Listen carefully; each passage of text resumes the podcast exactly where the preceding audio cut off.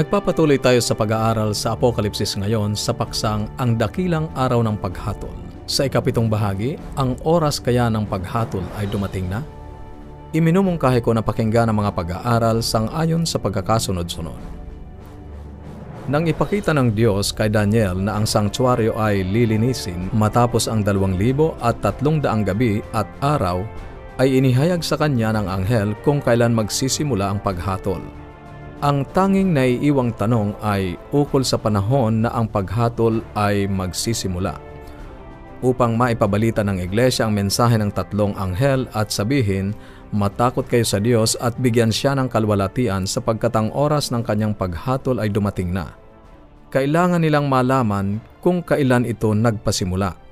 Sinabi ni Daniel at sinabi niya sa akin, hanggang sa dalawang libo at tatlong daan na hapon at umaga kung magkagayoy malilinis ang sanktuaryo. Daniel Kabanatang 8 Talatang 14 At dahil nalaman natin na ang paglilinis ng sanktuaryo at ang paghatol ay magkaparehong kaganapan, maaari nating sabihin na ang paghatol ay nagsimula sa pagtatapos ng 2,000 at 300 mga araw at gabi.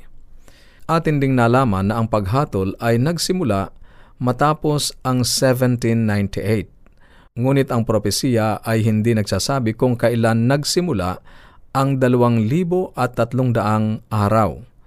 Sa katunayan, ito lang ang bahagi ng propesiya na hindi na ipaliwanag kay Daniel ng anghel.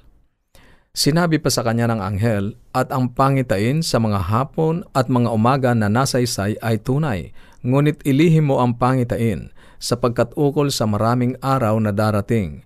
At akong si Daniel ay nang lupaypay at nagkasakit na ilang araw.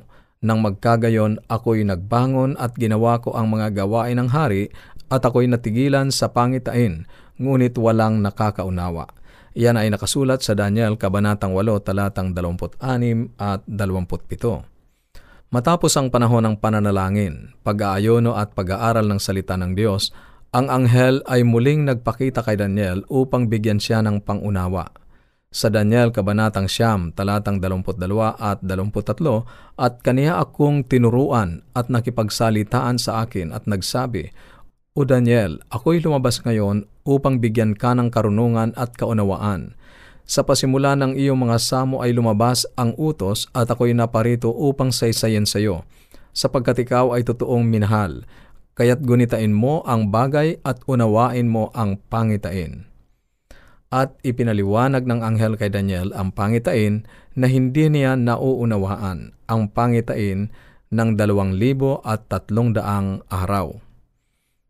Ang anghel ay nagpasimula sa talatang 24. Ang sabi ng anghel, pitumpong sang linggo ang ipinasya sa iyong mga tao at sa iyong banal na bayan upang tapusin ang pagsalangsang at upang wakasan ang pagkakasala at upang linisin sa kasamaan at upang dalhan ng walang hanggang katuwiran at upang tatakan ang pangitain at ang panghuhula at upang pahiran ang kabanal-banalan.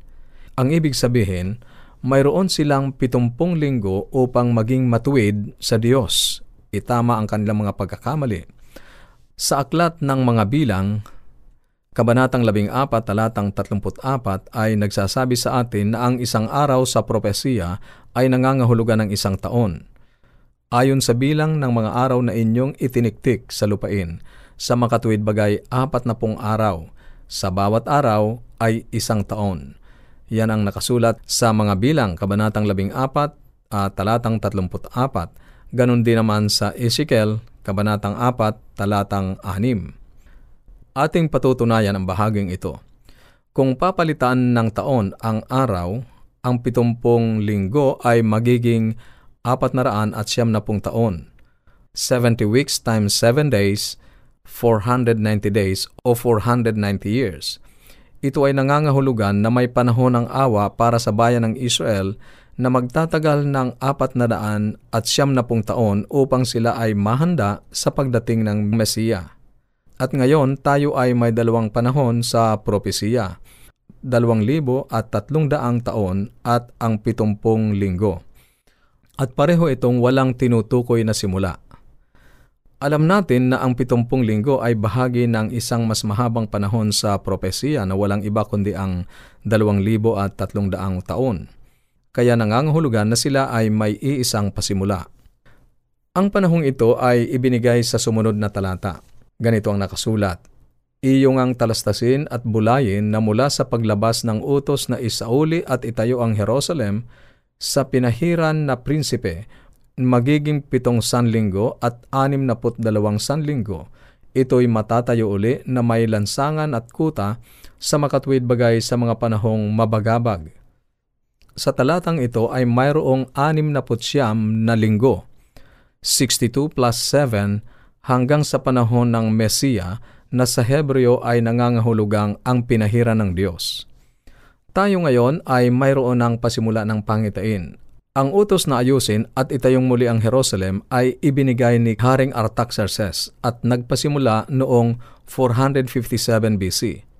Isang kilalang professor sa Andrews University Seminaries, si Dr. Sigford Horn, ay sumulat sa kanyang dissertation ng petsa na masusumpungan sa Ezra 7.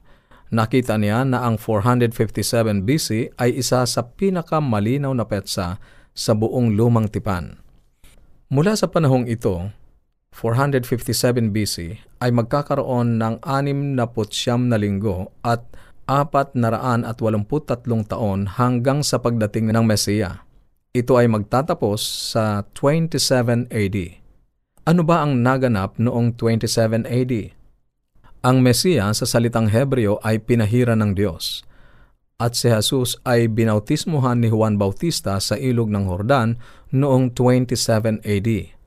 Nang siya ay umahon mula sa tubig, siya ay binasbasa ng banal na espiritu sa anyong kalapate. Ang tinig ng Ama sa Langit ay nagwika, Ito ang aking iniibig na anak na aking kinalulugdan, na nagbibigay kay Jesus ng kapangyarihan sa pagpapasimula ng kanyang ministeryo bilang Mesiya sa eksaktong panahon na gaya ng sinasabi ng propesiya.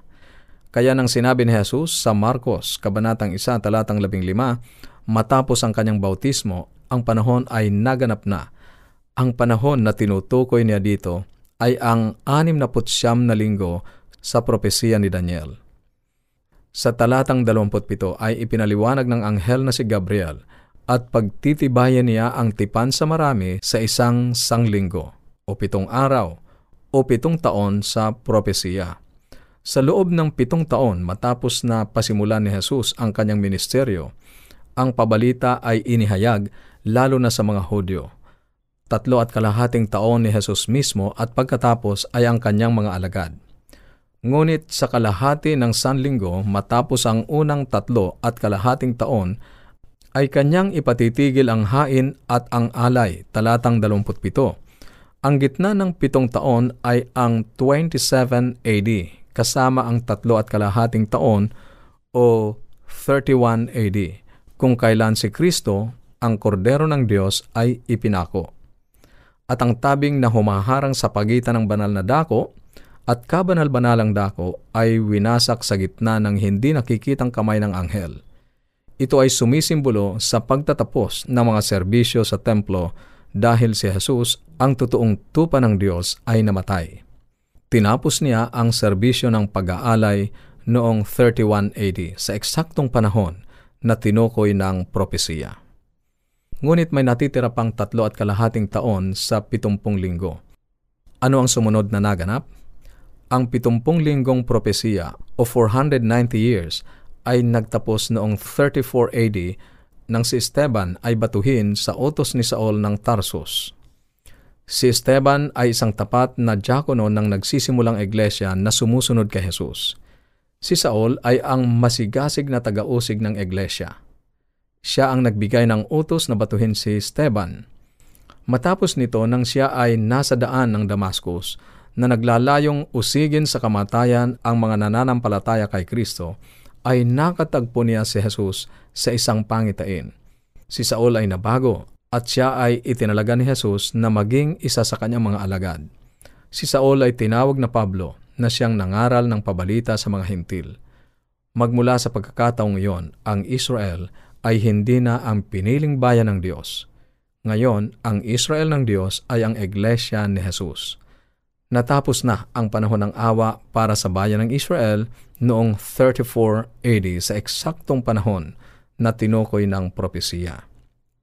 Dahil si Jesus ay dumating bilang Mesiya, napako sa krus at naihayag ang pabalita sa mga hintil sa eksaktong panahon na tinutukoy ng propesiya, napatunayan natin na ang isang araw ay katumbas ng isang taon sa propesiya at magagamit natin ang prinsipyong ito na may katiyakan sa unang bahagi ng propesiya. Ang dalawang libo at tatlong daang araw ay magiging dalawang libo at tatlong daang taon. Sinasabi pa ng Daniel, Kabanatang 8, Talatang 14, na matapos ang dalawang libo at tatlong daang araw, ang sangtuaryo ay lilinisin o ibabalik sa dati. Dahil sa ang apat na raan at uh, siyam na pung taon ng Daniel uh, 9 ay bahagi ng 2,300 araw, tayo ay nakatitiyak na ang 2,300 araw ay dapat maunawaan na simbolismo ng taon sa araw bilang 2,300 taon. At ito ay nagpasimula noong 457 BC at nagtatapos noong 1844. Ano ang kaganapan noong 1844? Sinasabi ng Daniel Kabanatang 8 Talatang 14 na ito ang taon ng paglilinis ng sangtuaryo o pagpapasimula ng paghatol. Ito ang pagsisimula ng huling bahagi ng ministeryo ni Jesus sa kabanal-banalang dako ng sangtuaryo. At may kasiguruhan na ito ay nangyari sa langit dahil ang unang bahagi ng propesiya ay naganap sa eksaktong panahon na tinukoy ng propesiya. Naroon ang Babylonia, Medo-Persia, Grecia, Roma at pagdating ng Meseya. Pagkapako sa Meseya, pagbato kay Esteban, ang paghahayag ng pabalita sa mga hintil, ang pagkakahati-hati ng Roma sa mga estado ng Europa, ang pagdating ng maliit na sungay, ang isang libo at dalawang daan at anim na pung taon ng pag-uusig ng kapapahan, ang lahat ay nangyari sa takdang panahon. Kahangahangang propesiya. Kaibigan, noong 1844, ang panahon ng paghatol ng Diyos ay nagpasimula. Ngunit hindi lamang ito ang nangyari noong panahon na iyon. Yan ang susunod nating tatalakayin sa ating pag-aaral. Ngayon ay nakatitiyak tayo na mayroon tayong kapanatagan sa ating pananampalataya sa pagkilala sa kaganapan ng salita ng ating Panginoong Diyos. Kaibigan, tayong lahat ay haharap sa panahon ng paghatol. Kailangan nating magpasaya ngayon kung saang panig tayo tatayo. Ngunit tinitiyak ko sa iyo na kung ikaw ay sasampalataya sa ating Panginoong Heso Kristo, matitiyak ang iyong kaligtasan sa panahon ng paghatol. Maaari ka naming matulungan sa iyong patuloy na pag-aaral ng Biblia.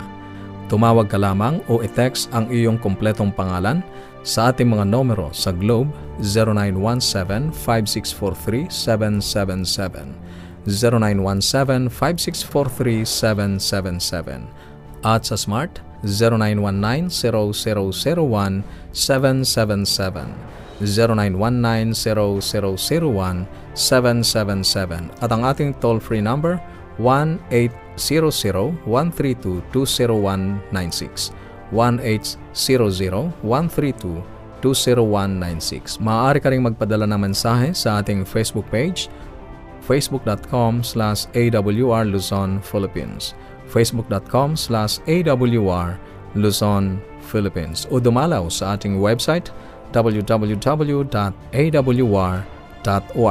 www.awr.org